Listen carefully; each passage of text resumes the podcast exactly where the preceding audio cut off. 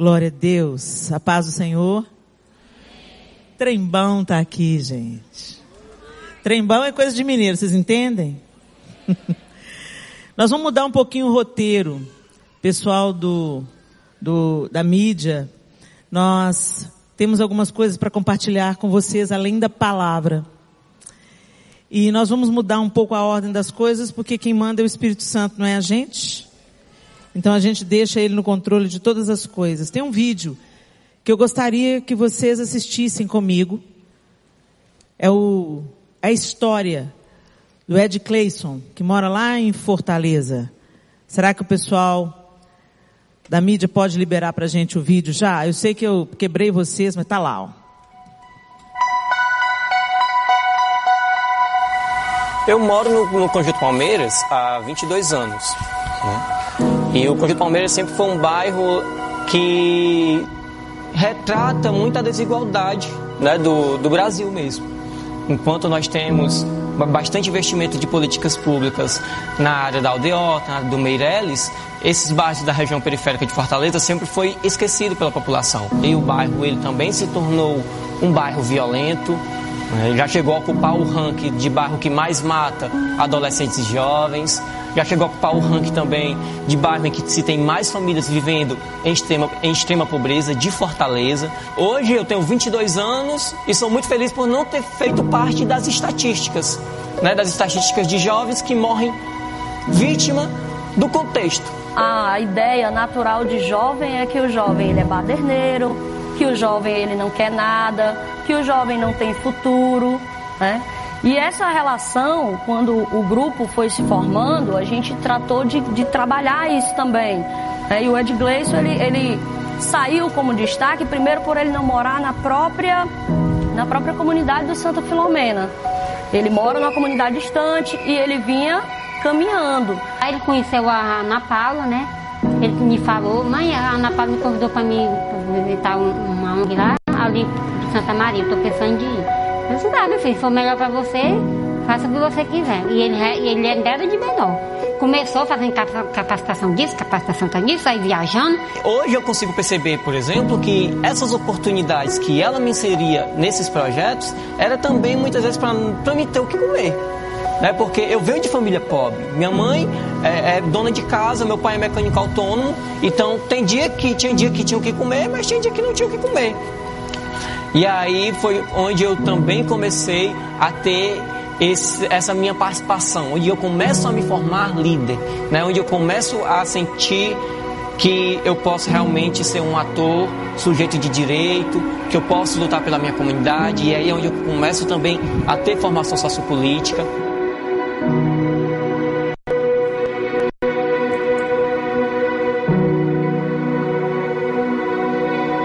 Eu lembro que dos meus amigos de infância, muitos hoje já estão casados, já têm família, não terminaram nem o ensino médio direito e muitos também hoje, infelizmente, já, já foram mortos.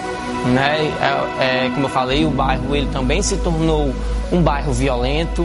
Não queria nem terminar o ensino médio, hoje cursa ciências sociais, hoje viaja o, vários países representando a juventude, mostrando que é possível, mostrando que a juventude tem que vivenciar outras oportunidades, está dialogando com autoridades, autoridades da ONU, autoridades da União Europeia. Isso realmente é, é um marco na minha família, é um marco no meu bairro, é um marco na minha cidade, é um marco na minha universidade. Né? Então eu sou muito feliz por todos esses aspectos que Visão Mundial tem me proporcionado até hoje vivenciar.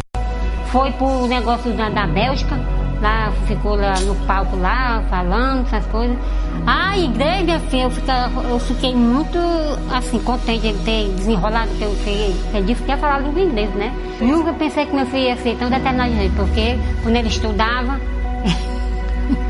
Ele, uma vez no colégio, a, a, só via a reclamação dele, não de danadice, mas só de estar dormindo na, na carteira. Ai, meu Deus do céu. É, para cada educador, a maior felicidade é quando você, eu sempre digo isso em sala de aula, quando você divide, você na realidade compartilha conhecimento e isso vai multiplicar. E essa multiplicação é o mais importante. Eu entendo que cada educando que esteve com a gente, que foi e que é um parceiro, ele é, na grande realidade, tudo aquilo que a gente espera de uma sociedade diferente. Eu tenho uma coisa que eu levo muito forte na minha vida, é que tudo que acontece nela é com a permissão de Deus. Então eu sou grato primeiramente a Deus, né, por ter me permitido trilhar esse outro caminho. Eu sou muito grato a todas essas pessoas que diretamente e indiretamente têm contribuído, né, para ser o Ed que eu sou hoje. O Ed líder, o Ed educador social, o Ed universitário, né? O Ed multiplicador de conhecimento.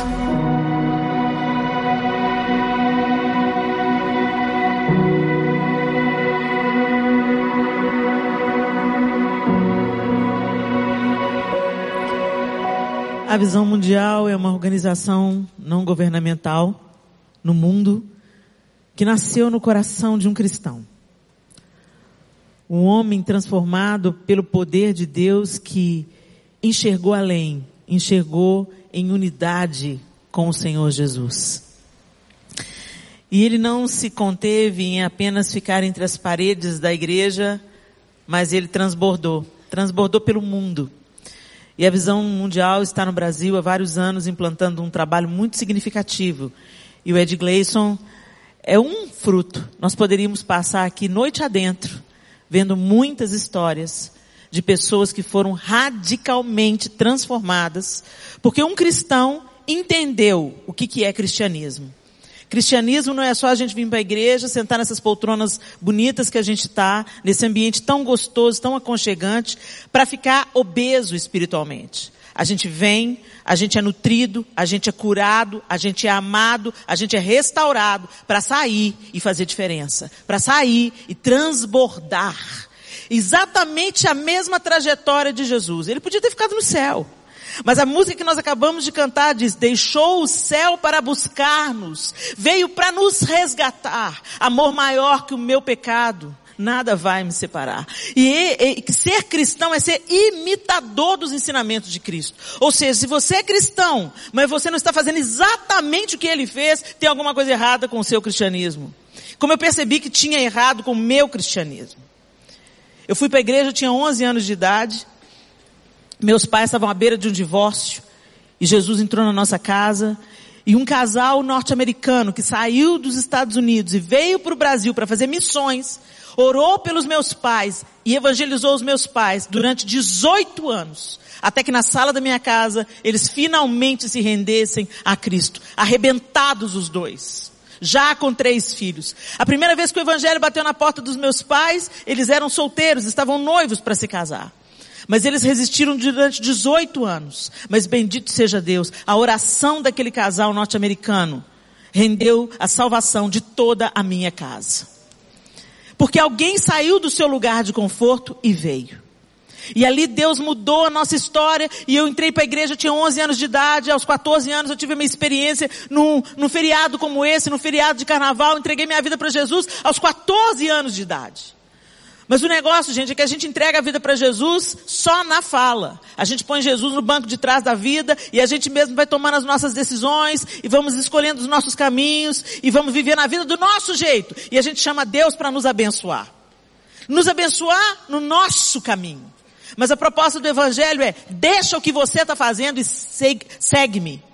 Pedro deixou a sua profissão, deixou as suas redes, deixou o barco para lá e seguiu a Jesus. Mas a gente hoje, se Jesus falasse para a gente, segue-me, a gente fala assim, amém Jesus, então vem cá, entra aqui no meu barco, vamos fazer umas pescaria comigo, vão me abençoar ali, para que eu, que eu pegue mais peixe.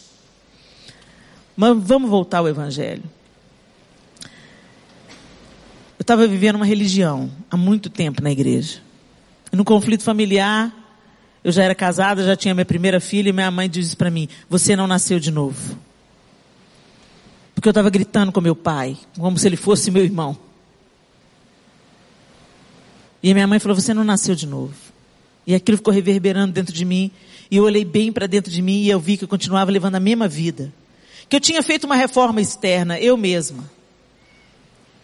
A gente muda as roupas que a gente usa, a gente muda a palavra que a gente fala, a gente troca o palavrão pelo Sangue de Jesus tem poder.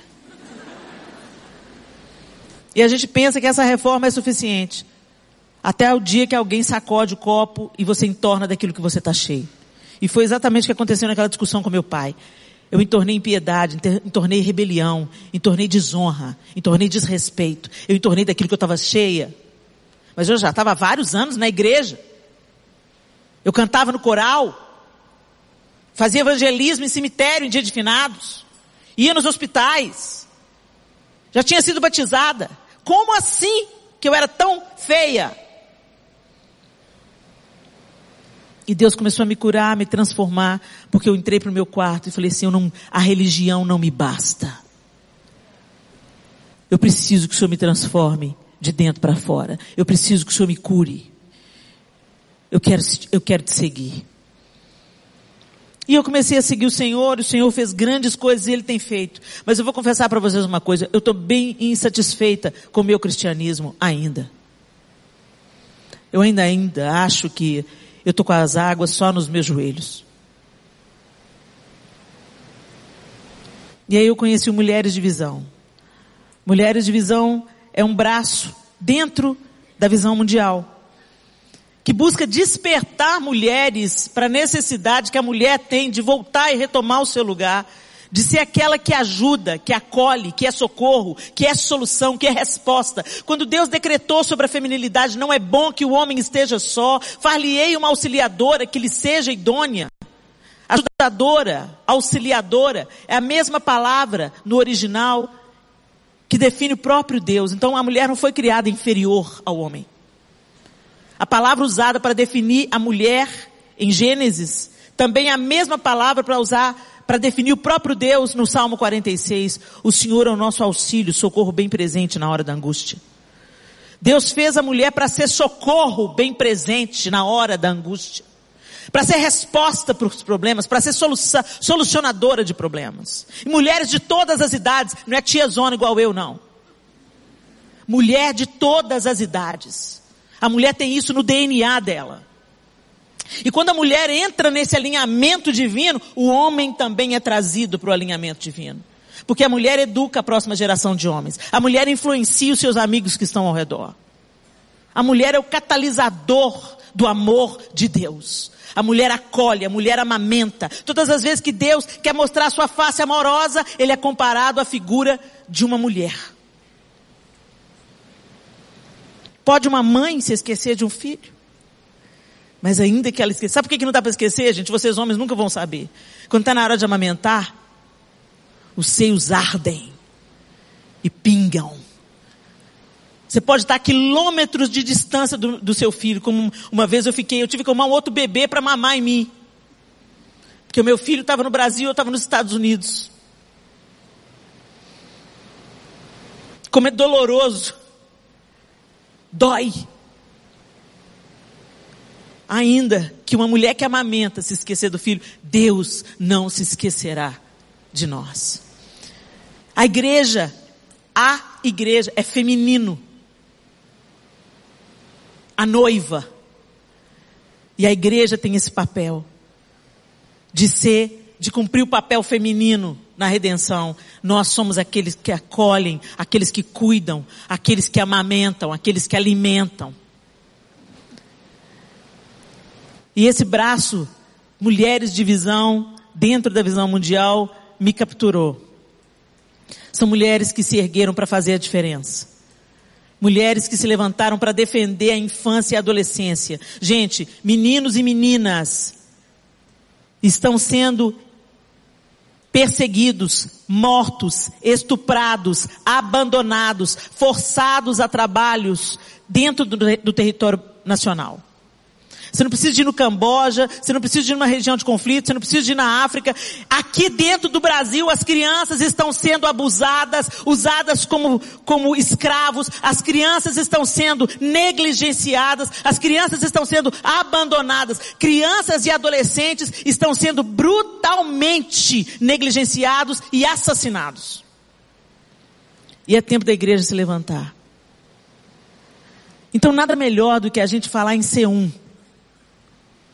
do que se tornar um com o coração de Deus. para nós sermos uns, um, uns com os outros, para a gente experimentarmos a unidade na plenitude que Deus quer que a gente experimente como corpo de Cristo, primeiro a gente vai se tornar um com Ele. Porque só Ele pode nos levar à unidade.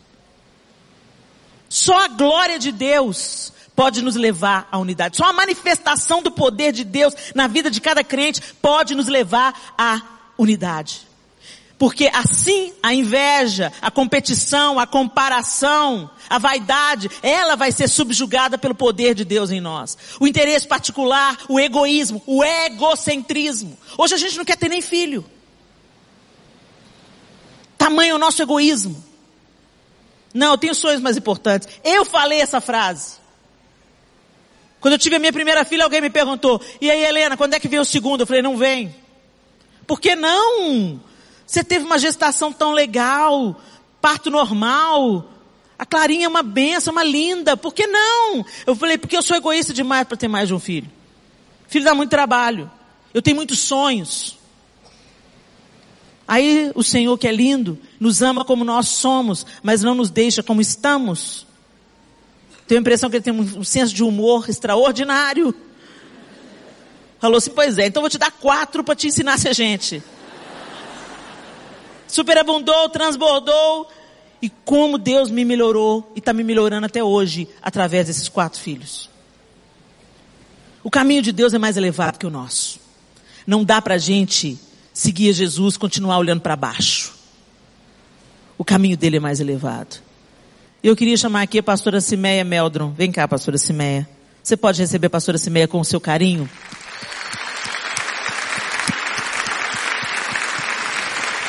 Eu conheci essa mulher e juntou a minha crise com o meu cristianismo, a fome e a vontade de comer.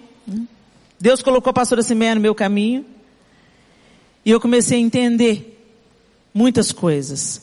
A pastora Simeia é uma cristã que me influencia poderosamente. E ela foi trabalhar em um lixão. Hum. Eu volto a dizer, a gente poderia ficar aqui noite adentro contando as histórias que essa mulher já contou. De todas, é, você não tem noção do lugar em que o ser humano pode chegar.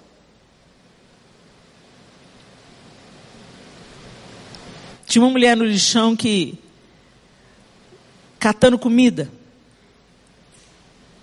achou um pedaço de carne, achou interessante, no lixo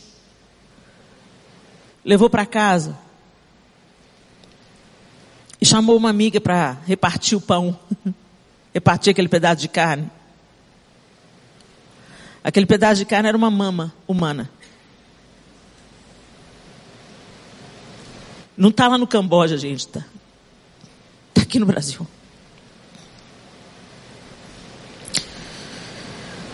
E a igreja que é cheia de Cristo manifesta Cristo. A pastora Simeia saiu do lixão e Deus a convocou para, para a visão mundial. Ela sem entender, ela sem pretender. Eles fundaram uma igreja, tem 20 anos que a igreja está lá no lixão e a obra do Senhor tem feito, sido feita ali poderosamente. Meninos e meninas sem nenhuma perspectiva estão se casando em pureza diante de Deus porque foram alcançados pelo amor do Todo-Poderoso. Ele continua fazendo quando tem alguém que diz, eis-me aqui. Quando os Abraãos continuam dizendo, eis-me aqui. Jesus disse, eis-me aqui, eu vou, Pai. E nós, a gente, a gente diz que é, é, seguidor de Jesus, mas a gente pensa que missão é para o outro, né? Não, missão não é para o outro, não. Missão é para você, é para mim. Missão, ela não acontece só no Nordeste, não. Missão acontece aí do lado da sua casa. Missão acontece aqui, em Curitiba. Tem gente aqui que está se matando, tem gente aqui que está cortando os pulsos, tem gente aqui que está pulando dos prédios, tem gente aqui que está necessitado de um abraço. Missão é para ser feita agora e aqui. Mas tem uma galera que está precisando muito da nossa ajuda. Muitas crianças que estão em total situação de vulnerabilidade. E quando o papo é criança, é responsabilidade nossa. É responsabilidade da igreja, de norte a sul do Brasil. É nossa responsabilidade, é minha responsabilidade, é sua responsabilidade. E hoje nós trouxemos aqui uma oportunidade de você se somar a nós nesse esforço de tirarmos crianças como é de Cleison. De uma situação de nenhuma possibilidade. O cara foi discursar na ONU, gente. Como Deus faz tudo novo. A mãe dele falando que agora ele fala inglês, mas peraí, o menino nem gostava de estudar, agora ele fala inglês. Uau! É isso que Deus faz. Quando um diz, eu vou, eu vou fazer. Eu vou sustentar uma criança. E quando você apadrinha uma criança, você não apadrinha só uma criança, você apadrinha uma escola, você apadrinha uma família. Você se envolve com uma causa. Sabe quanto isso custa por mês? 50 reais. Somos indesculpáveis. A gente vai fazer a mão, o pé e o cabelo. 50 reais não paga. É ou não é? Aqui em Curitiba eu não sei, mas lá em BH, mão, pé escova, já era, 50 reais não paga. Alongamento de cílios. Aquele sandubão completo da sua lanchonete preferida. Porque às vezes você que é jovem está pensando, aí mãe, ó, hashtag fica a dica. Não, você que é jovem, você também pode se engajar.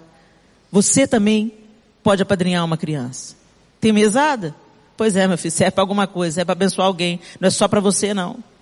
Tudo que a gente recebe na vida é para compartilhar.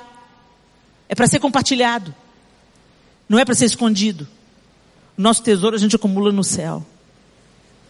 Eu queria que a pastora Edmeia falasse para a gente um pouco desse impacto. O que, que isso tem gerado, pastora Simeia, na vida de meninos e meninas e qual é a real necessidade? Porque às vezes a gente pensa, a gente vê os documentários da África, a gente sabe as estatísticas de Angola, mas a gente não sabe das estatísticas que estão aqui tão perto da gente, como aquela que você estava falando ali quando a gente desceu do carro. Você pode compartilhar com o pessoal?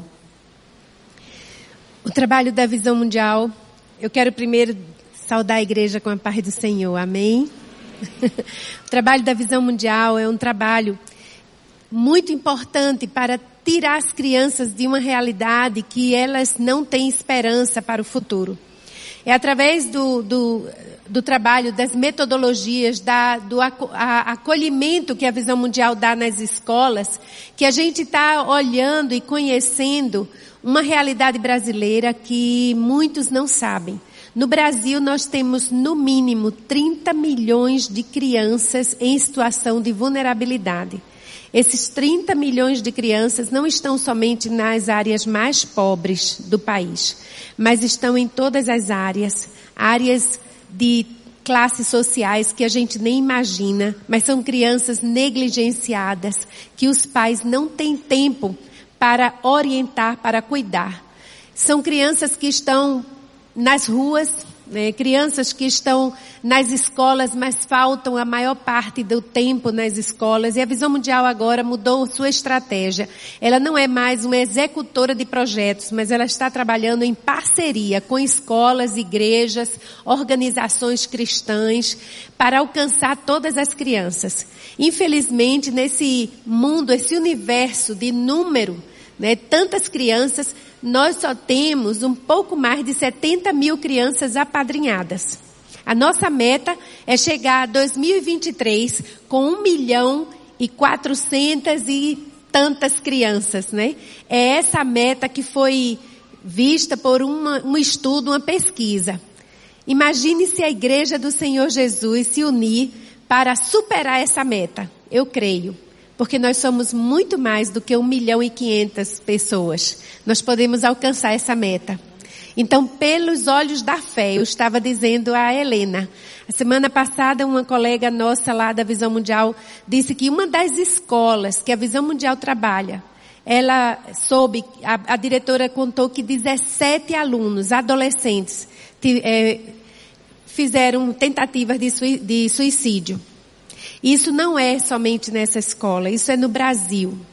A partir do momento que alguém entra numa escola para acompanhar os estudos dessa criança, para conhecer a família, para acompanhar cada criança que está ali, que a escola não tem esse pessoal, a escola pública não tem esse pessoal. Mas entrando uma, uma técnica capacitada, que tem condições, que tem o amor de Deus e vai até a casa da família, nós vamos evitar muitas tragédias nesse país. Então, por isso que quando Deus nos uniu, né, eu e Helena, Helena hoje é embaixadora da Visão Mundial, embaixadora das crianças. Então eu estou feliz por estar aqui com você, porque nós temos esperança para as crianças do Brasil através da igreja. Obrigada, pastora. Obrigada. Eu tenho esperança. Eu tenho esperança porque eu sei que a gente dá um passo e o Senhor vem com um recurso. Ele abre o mar, ele faz o que só ele pode fazer. Mas cabe a nós dar o primeiro passo. O Senhor já, já nos disponibilizou tudo. Ele, nós temos o privilégio de congregarmos, de termos uma casa. A maioria de nós aqui, duvido que alguém de nós aqui não tenha um lugar, um teto sobre o qual se abrigar.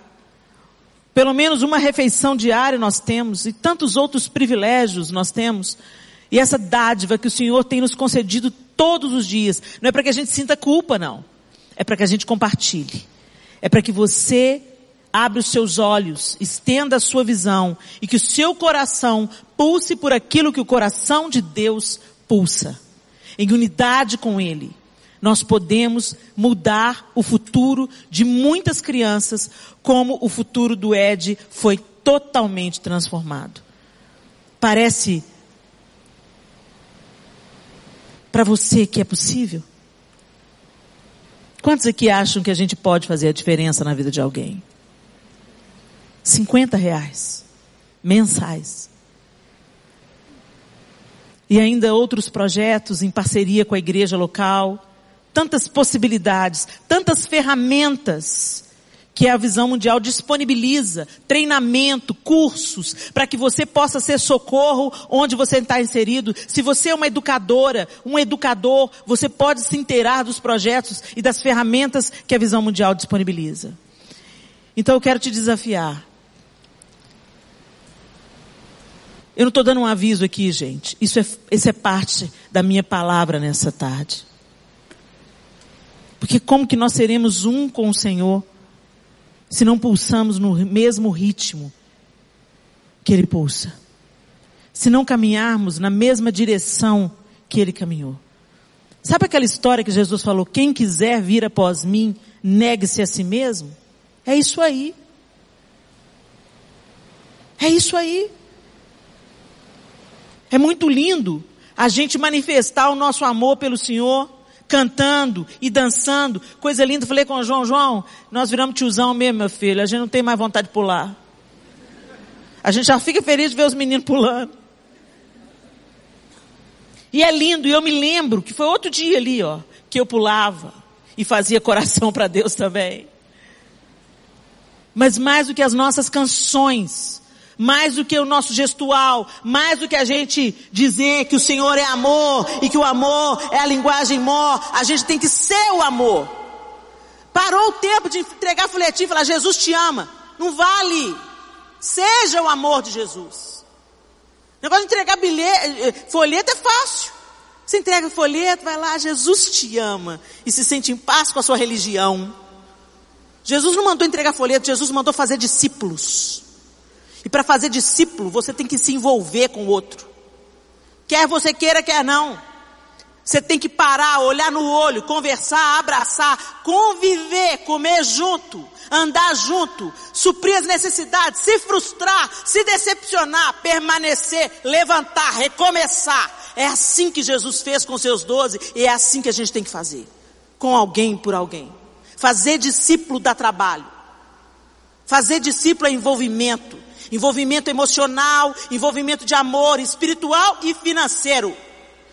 Não é para os egoístas, não é para os egocêntricos, é para aquele que está disposto a negar a si mesmo. Negue-se a si mesmo, tome a sua cruz e siga-me.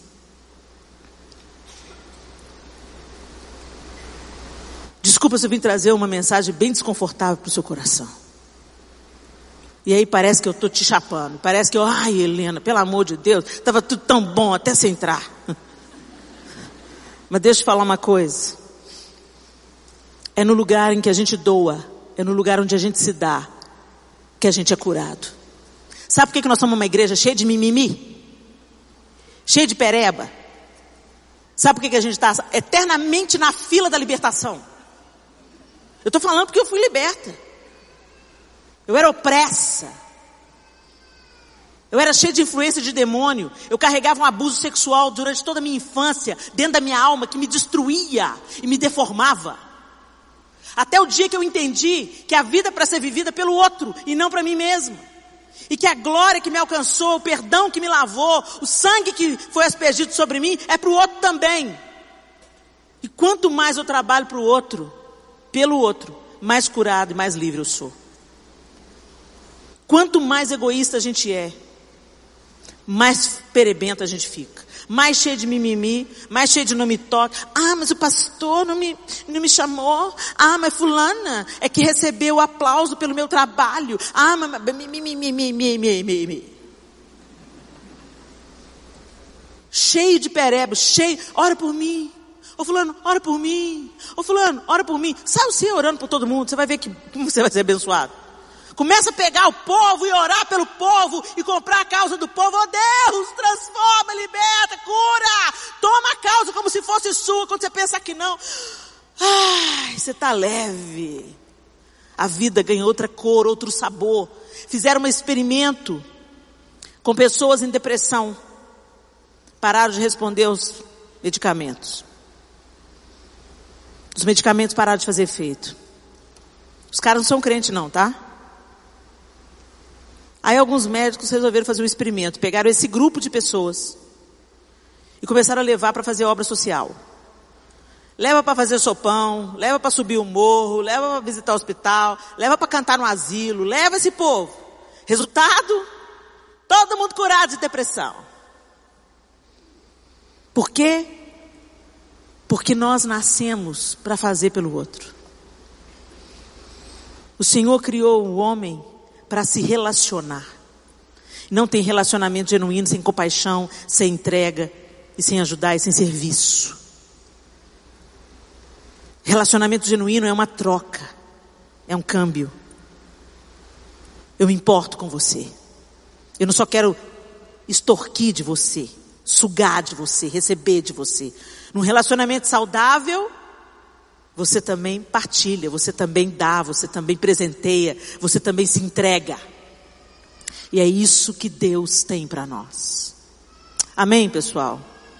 Antes de nós abrirmos a Bíblia, eu queria dizer que nós temos uma equipe que vai distribuir agora esse esse formulário aqui.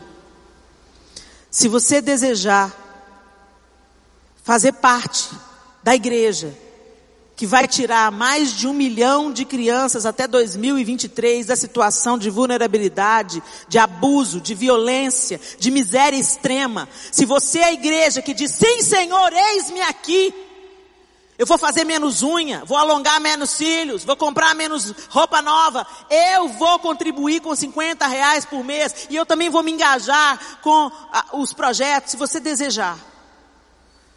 É só você levantar sua mão e a equipe vai chegar. É, pessoal está aí com os formulários? Tem uma ali, tem do lado de cá. Temos caneta e temos o formulário. Você ergue as mãos e as pessoas vão chegar até você com o formulário. Você preenche o formulário e você devolve o formulário para as mesmas pessoas que você pegou o formulário, ok? Então as meninas estão distribuindo aí já a caneta e o formulário. E você preenche o formulário, devolve para as mesmas meninas que vocês estão pegando. Amém? E olha, Deus te abençoe. Que Deus abençoe e te dê, você, quando você se torna um padrinho, você recebe relatórios da visão mundial, de como que aquela criança que você está impactando, está cuidando, está alimentando, está nutrindo, como aquela criança está reagindo. Então você vai ter a alegria de poder contemplar com seus próprios olhos o fruto do seu trabalho, o fruto do seu esforço. Amém? Então você pode, fica com a sua mão levantada até que o formulário seja entregue a você. Aleluia. Senhor, nós queremos orar por esse momento. Queremos colocar diante do Senhor essas mãos erguidas. Eis-nos aqui, Senhor. A minha resposta para o Senhor vai ser sempre sim, Senhor, sim, sim. Do seu jeito e não do meu jeito. Porque o Senhor me tirou do lugar de miséria que eu estava, miséria espiritual, miséria emocional. O Senhor curou a minha casa, restaurou a minha família, restaurou minha vida, restaurou meu casamento, me deu quatro filhos. Como, Senhor, eu poderia dar as costas a tantas crianças que também precisam conhecer o Teu amor, a Tua graça, a Tua compaixão? Obrigada porque o Senhor está movendo corações aqui nessa tarde. E ó Deus, em nome de Jesus, levanta homens e mulheres dispostos não apenas, Senhor, a dar 50 reais, mas que sejam homens e mulheres que adotem no coração, que orem, que gerem transformação sobre a infância no Brasil. Deus, que venha um novo tempo sobre a nossa nação, de cura, de restauração. Levanta, Senhor, uma nova geração cheia do Espírito Santo, de autoridade e poder. Deus, quando nós vimos, Senhor, o, o diabo, o inferno investindo contra as crianças, nós nos recordamos dos dias de Moisés, onde Faraó mandava matar todas as crianças. Nós nos recordamos dos dias de Herodes, onde ele ordenou que as crianças de menos de dois anos fossem assassinadas. Oh Deus, o inferno sentiu o cheiro do, daquilo que o Senhor estava por fazer, tanto na libertação do Egito, quanto na libertação do teu povo sobre a face da terra. Mas Pai, Nesse tempo nós temos visto o inferno avançando contra as nossas crianças e nós enxergamos isso como algo profético. Algo está para romper, algo novo, homens e mulheres cheios da tua autoridade, avivalistas, evangelistas, homens e mulheres capacitados pelo Senhor, que vão discursar na ONU, sim, mas mais do que discursar lá, eles vão mudar a mentalidade da ONU. Ó oh Deus, nós cremos, Senhor, no teu poder e nós oramos, faça isso nas nossas crianças, levanta os teus nesse tempo e eis-nos aqui para proteger a infância, para proteger essas crianças e adolescentes como Joquebede fez naquele cesto onde ela colocou Moisés. Nós nos levantamos nessa tarde como Joquebedes nesse tempo, Senhor, para prover o cesto, para prover a, prov a provisão, o sustento, a proteção das vidas de tantas crianças, para que o Senhor levante libertadores, homens cheios do Senhor, como o Senhor levantou Moisés. É a nossa oração nessa tarde, ó Deus, em nome de Jesus. Amém e amém. Aleluia. Ter um coração com Deus. Um coração com Ele. Amém. As fichas acabaram. Glória a Deus, que problema ótimo.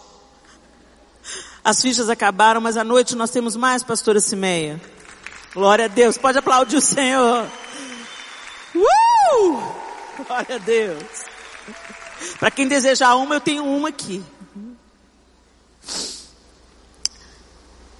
Abra sua Bíblia comigo em João capítulo 14. João capítulo 14, nós vamos ler com ênfase do verso 8 ao verso 12.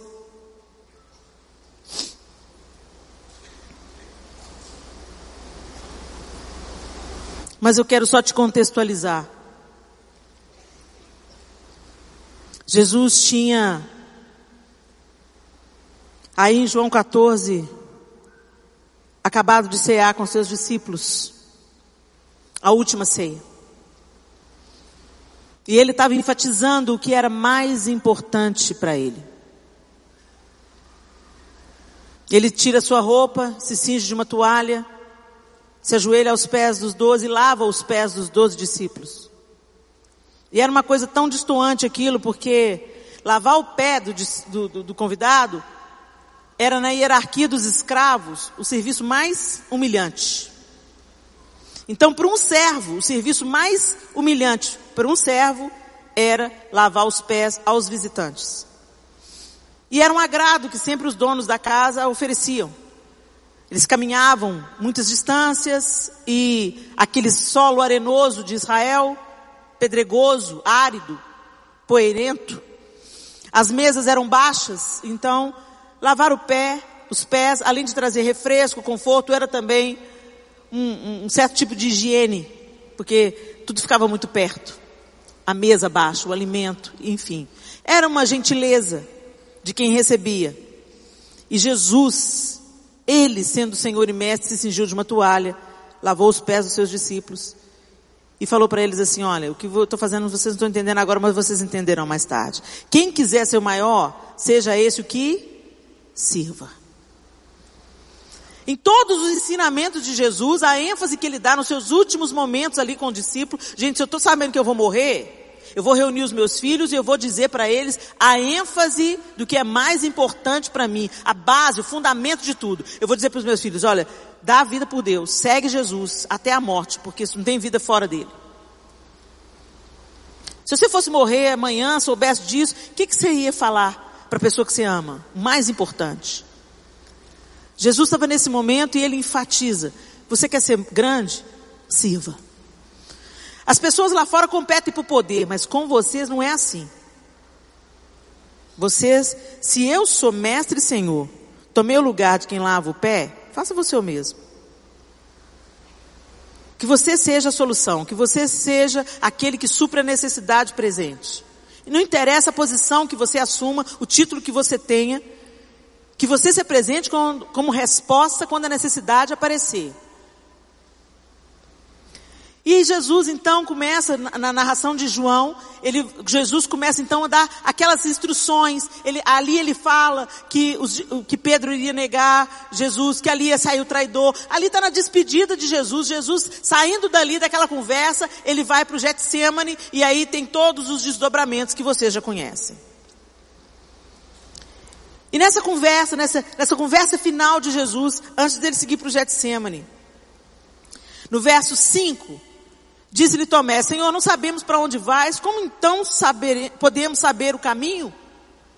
E respondeu Jesus, eu sou o caminho, a verdade e a vida. E ninguém vem ao Pai a não ser por mim. Se vocês realmente me conhecessem, conheceriam. Também o meu Pai. Se vocês me conhecessem, conheceriam. O meu Pai. Se vocês me conhecessem, conheceriam o meu Pai. Já agora vocês o conhecem e têm visto. Aí, depois ele falar isso, entra no verso 8. Disse Filipe: Senhor, mostra-nos o Pai, e isso nos basta. Jesus respondeu: Você não me conhece, Filipe. Mesmo depois de eu ter estado com vocês durante tanto tempo, quem me vê, vê o Pai. Como você pode dizer, mostra-nos o Pai? Você não crê que eu estou no Pai e que o Pai está em mim? As palavras que eu digo não são apenas minhas. Ao contrário, o Pai que vive em mim está realizando a sua obra. Creiam em mim quando digo que estou no Pai e que o Pai está em mim.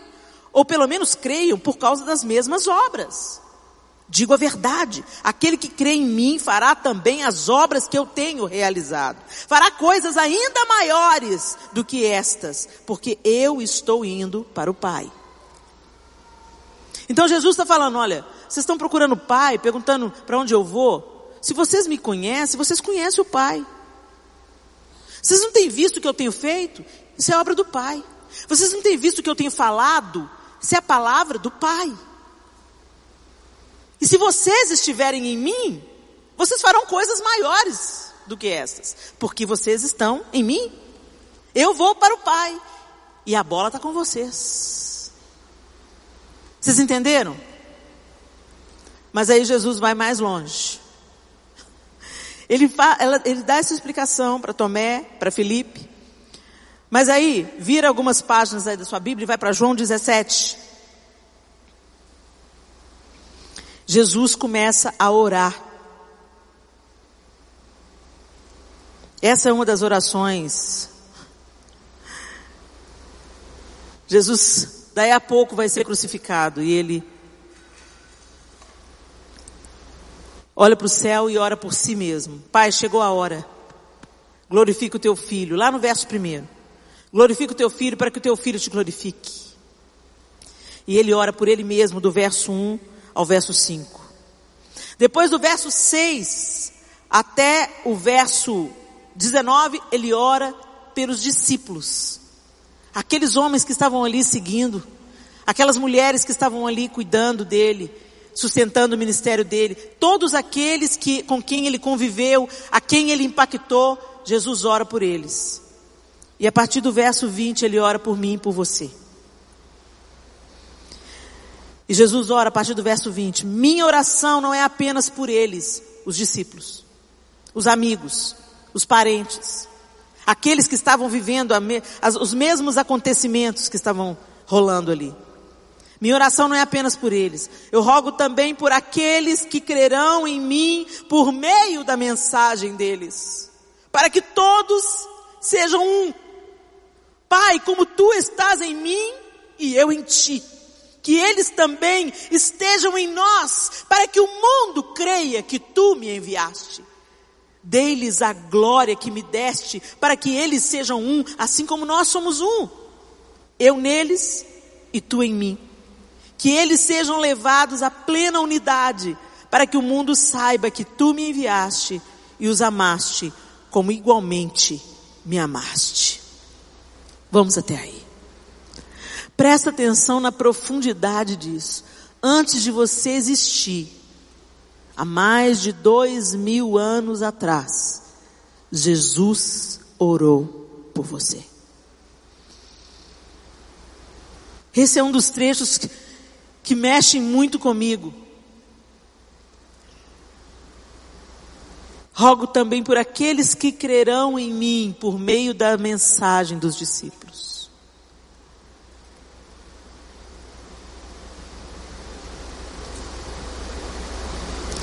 E Jesus não pediu para te dar uma casa maior. Jesus não te pediu, não pediu ao Pai que te dê saúde. Jesus não te pediu, não pediu ao Pai que te desse uma esposa, um marido. Oh Senhor, que eles cresçam e se multipliquem. Jesus não pediu para te dar um bom emprego, um canudo na universidade, fama, sucesso, um ministério famoso. Foi isso que Jesus pediu. O que ele pediu é que todos sejamos um como, aí ele coloca o padrão, como ele é com o Pai. Ou seja, que eles sejam como os homens veem a obra do Pai em mim, através de mim, que o mundo veja através deles a minha vida. Que quando o mundo olhar para o João, veja Jesus. Olhar para Teresa, para Raquel, para Maria, para Joana, para Helena, para o pastor Alexandre, que ele veja Jesus. E que ele creia em Deus porque vê Jesus em você. Foi essa a oração que Jesus fez. Nos seus últimos momentos, ele orou por ele, ele orou pelos discípulos e ele orou por mim e por você, para que nós estivéssemos nele, como Ele e o Pai são um, que nós fôssemos um nele com o Pai. Será que nós somos um com Ele? Será que lá na sua casa as pessoas veem Jesus em você? Porque as pessoas veem Jesus você na igreja é fácil. Todo mundo na igreja é bonitinho. Tudo entregarei. Na igreja a gente canta cada música legal. Na igreja a gente canta, dança, sapateia, pula. Na igreja a gente dá o dízimo, a oferta. Na igreja a gente chora emocionado. Mas dentro de casa, quem você é dentro de casa? Seu pai e sua mãe vê Jesus em você? Seu irmão, aquele, aquele irmão que pega no seu pé, Aquele que fica, mãe, olha aqui fulano, o mais novo. Ser crente para os de fora é fácil. Ter uma máscara de santidade é fácil. Mas o que dá poder na vida do crente não é máscara, é vida, é coração. É Jesus pulsando dentro, transbordando para fora. E é nesse lugar que Jesus quer nos levar. É por isso que ele orou. É, é disso que flui poder para a gente viver a vida. É disso que flui poder para a gente vencer a depressão, mesmo sendo crente. É disso que flui poder para a gente se recuperar depois de um golpe, de uma traição, depois de ter sido abandonado. É disso que flui poder para a gente estender a mão na cabeça das pessoas e elas serem curadas. O poder de Deus não mudou, mas nós mudamos. Nós negociamos o poder. Nós preferimos a fama que Satanás tem para dar do que o poder que flui da unidade com a auto-humilhação diante de Deus. A gente quer ser grande na terra. Eu não quero ser grande na terra, eu quero ser grande no céu. Eu quero crescer em estatura e graça diante de Deus. E para isso, o caminho é descer. Mas Satanás continua financiando o projeto de grandeza humana. E a gente vai trabalhando para Deus, pensando que está trabalhando para Deus, e a gente está, na verdade, trabalhando para nós mesmos. Para as pessoas acharem a gente legal. Para as pessoas a gente, poxa, como Helena é uma benção. Quem sabe se eu sou uma benção é o João e os meus quatro filhos. Porque eles me veem sem máscaras sociais. Eles me veem de saco cheio, desculpa a palavra. Eles me veem de TPM, eles me veem nos meus dias mais terríveis, eles me veem doente. se eu for uma bênção para eles, já valeu a pena viver.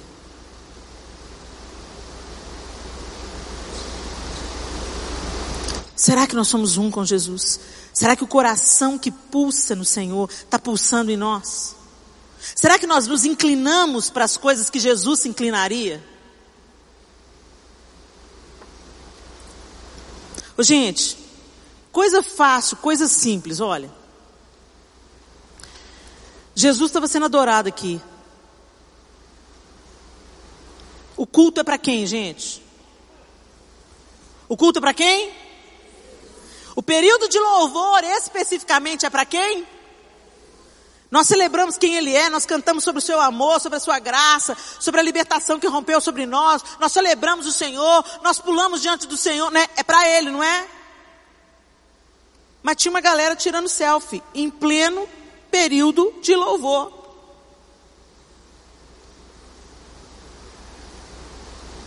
É sutil. Quando você pensa que não, você já está sentado na mesa do capiroto. A nossa carne, ela é inclinada naturalmente para o mal. Naturalmente a vaidade. Por que, que a gente tem Instagram, gente? A gente tem Instagram porque a gente é vaidoso. Eu posso falar, eu tenho. Estou falando do seu pecado, não estou falando do meu. Eu tenho pelejado com aquele meu Instagram. Pelejado. Porque a gente quer, a gente quer postar a foto de onde que a gente está, né? Oh, gente, o povo faz caridade e posta a foto. Perdeu valor. Vamos ali trabalhar. Não, Helena, para encorajar os outros. A Bíblia fala, o que, que a Bíblia, então vamos para a Bíblia. O que, que a Bíblia fala? O que a sua mão direita faz, que a esquerda não saiba. A gente faz esses ajuntamentos aqui, mas ninguém precisa ficar sabendo que você é padrinho da visão mundial. Eu apadrinho uma criança. Agora você põe no Instagram, clica a foto. clica a foto do, né? Faz uma. Agora eu apadrinho uma criança. Não, ele era para encorajar outras pessoas. Não, vai no tete a tete, vai no tete a tete. Fala com aquelas pessoas que são seus amigos. Influencia mais uns três ou quatro aí, tá bom. Ou doze, faz discípulos. Doze. Mas a gente não, a gente quer ficar parecendo bem na fita. Nós somos vaidosos, nós somos inclinados ao orgulho, à arrogância, à soberba, à vaidade. Todos nós, todos, todos, todos, eu me incluo no meio, todos. E o que, que nos liberta de nós? nos tornarmos um com Jesus. Eu adorava postar foto das minhas férias. Nessas últimas eu não postei, não. Porque as minhas férias eu tiro pela graça, pela misericórdia de Deus. E eu não quero ser opressão na vida de quem não tem condição de tirar férias. A gente machuca o outro até sem saber. A gente fica rotando grandeza. A gente fica assim, vai descendo.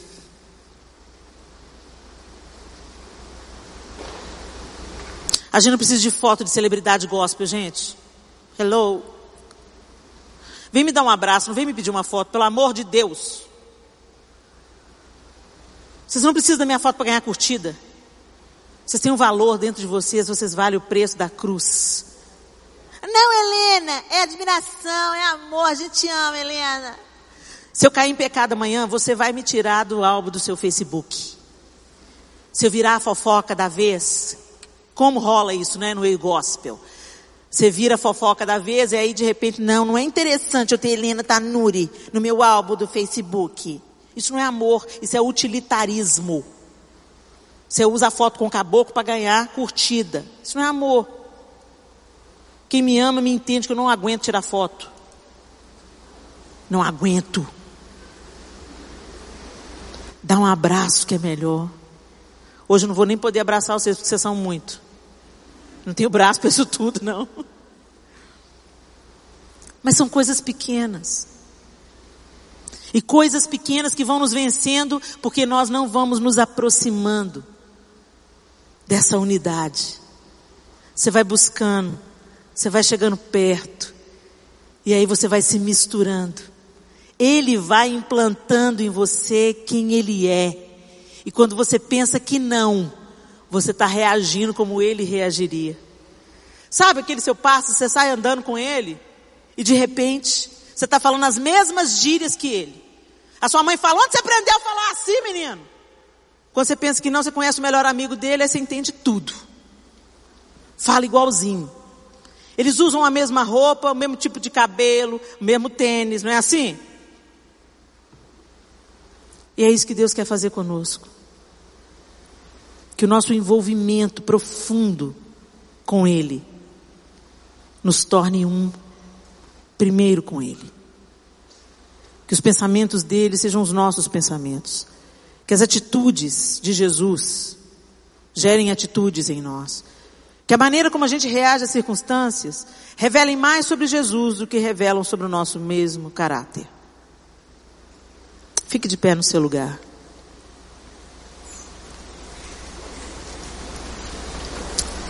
E feche os seus olhos.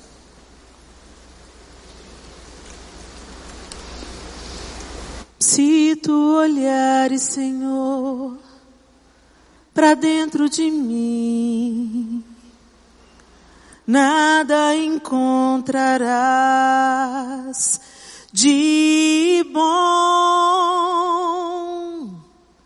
Mas um desejo eu tenho de ser transformado Preciso tanto do teu perdão. Dá-me um novo coração. Dá-me um coração igual ao teu. Meu mestre, dá-me um coração igual ao teu coração disposto a obedecer, cumprir todo o teu querer. Dá-me um coração igual ao teu. Eu acredito nos recomeços. Eu acredito que de tempos em tempos, a gente tem que parar e erguer um altar para o Senhor. Além do altar de adoração que a gente ergue todos os dias na nossa casa. Marcos. Um dia você vê o altar para render a sua vida a Jesus. Um dia você vê o altar para consagrar seu filho recém-nascido. Um dia você vê o altar para se casar. Um dia você veio ao altar para deixar a sua exaustão.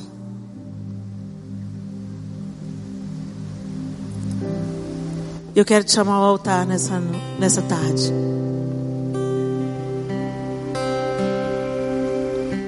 A gente vai viver uma vida cristã assim, ó, do nosso jeito. E a gente começa a olhar para a gente mesmo e a gente se acha bonitinho. A gente pensa assim, poxa, mas até que eu sou limpinho, hein? Eu apadrinho uma criança. A Bíblia diz que nossa justiça não é suficiente. Que somos salvos por quem Ele é e por aquilo que Ele fez. O lindo é que os braços dele estão sempre abertos. Como crianças. Ele está sempre dizendo: vem, vem. A gente tropeça, a gente cai, suja os joelhos, dá mancada. Mas ele continua de braços abertos. Vem. Talvez hoje seja um dia de recomeço para você. Talvez você dê uma olhadinha aí para dentro de você e pensou: Uau! Não é que eu pensei que eu estava bem na fita? No mesmo livro de João, Jesus diz: Sem mim nada podeis fazer. Ah, mas a gente tenta, hein? O tempo inteiro. A gente tem uma mania de autonomia. Deixa eu te falar, negue-se a si mesmo. Não tem jeito de você amar e seguir Jesus sendo autônomo. Só tem jeito de amar e seguir Jesus sendo dependente. E é nessa dependência que nós somos supridos, sarados, curados, livres, libertos. Na nossa autossuficiência, a gente só arruma problema pra gente. Sério. Talvez você já esteja com alguns aí. foi viver a vida do seu jeito, fez as suas próprias escolhas, agora está tudo desmoronando na sua cabeça. Ou às vezes não, a sua vida está até legal. Está tudo bem. Mas tem um vazio. E você não consegue sentir Deus te conduzindo. Eu não sei qual é o seu caso, qual é a sua necessidade. Nós somos muitos aqui e pessoas tão singulares, cada um de nós é de um jeito. E é lindo isso. Mas você sabe onde que Deus precisa de tomar o governo novamente na sua vida. E onde você precisa se misturar mais com Ele. Que área da sua vida que precisa estar mais em unidade com Jesus? Será que você precisa ser mais manso como Ele é manso? Mais humilde como Ele é humilde? Será que você precisa de ter mais autoridade? como Jesus tem autoridade, sem gritar. Lá vem o príncipe desse mundo e ele nada tem em mim. Será que é disso que você está precisando? Essa similaridade. Seja lá o que for, eu queria te dar uma oportunidade de você vir à frente, vir ao altar e falar: Senhor, eu quero, eu quero ser um com o Senhor. Eu quero que o Senhor transborde em mim. Eu quero que o Senhor tome as rédeas daquelas áreas da minha vida que eu tenho controlado, que eu tenho governado.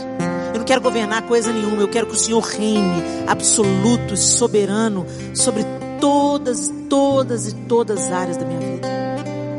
E eu quero que as pessoas olhando para mim, que elas não vejam Helena, que elas vejam o Senhor. Que nos meus olhos se vejam seus olhos. Que no meu abraço seja sentido o teu abraço que nos meus negócios o seu nome seja glorificado. Que na minha casa seja um ambiente onde as pessoas sintam a tua presença. Que eu seja a resposta, Senhor, para essa geração. Que eu seja abrigo, que eu seja acolhimento. Que eu seja, Senhor, aquilo que o Senhor sonhou que eu fosse. Eu me rendo, eu me rendo, eu me rendo, eu me rendo, eu me rendo, eu me rendo. Oh Senhor, nós nos rendemos.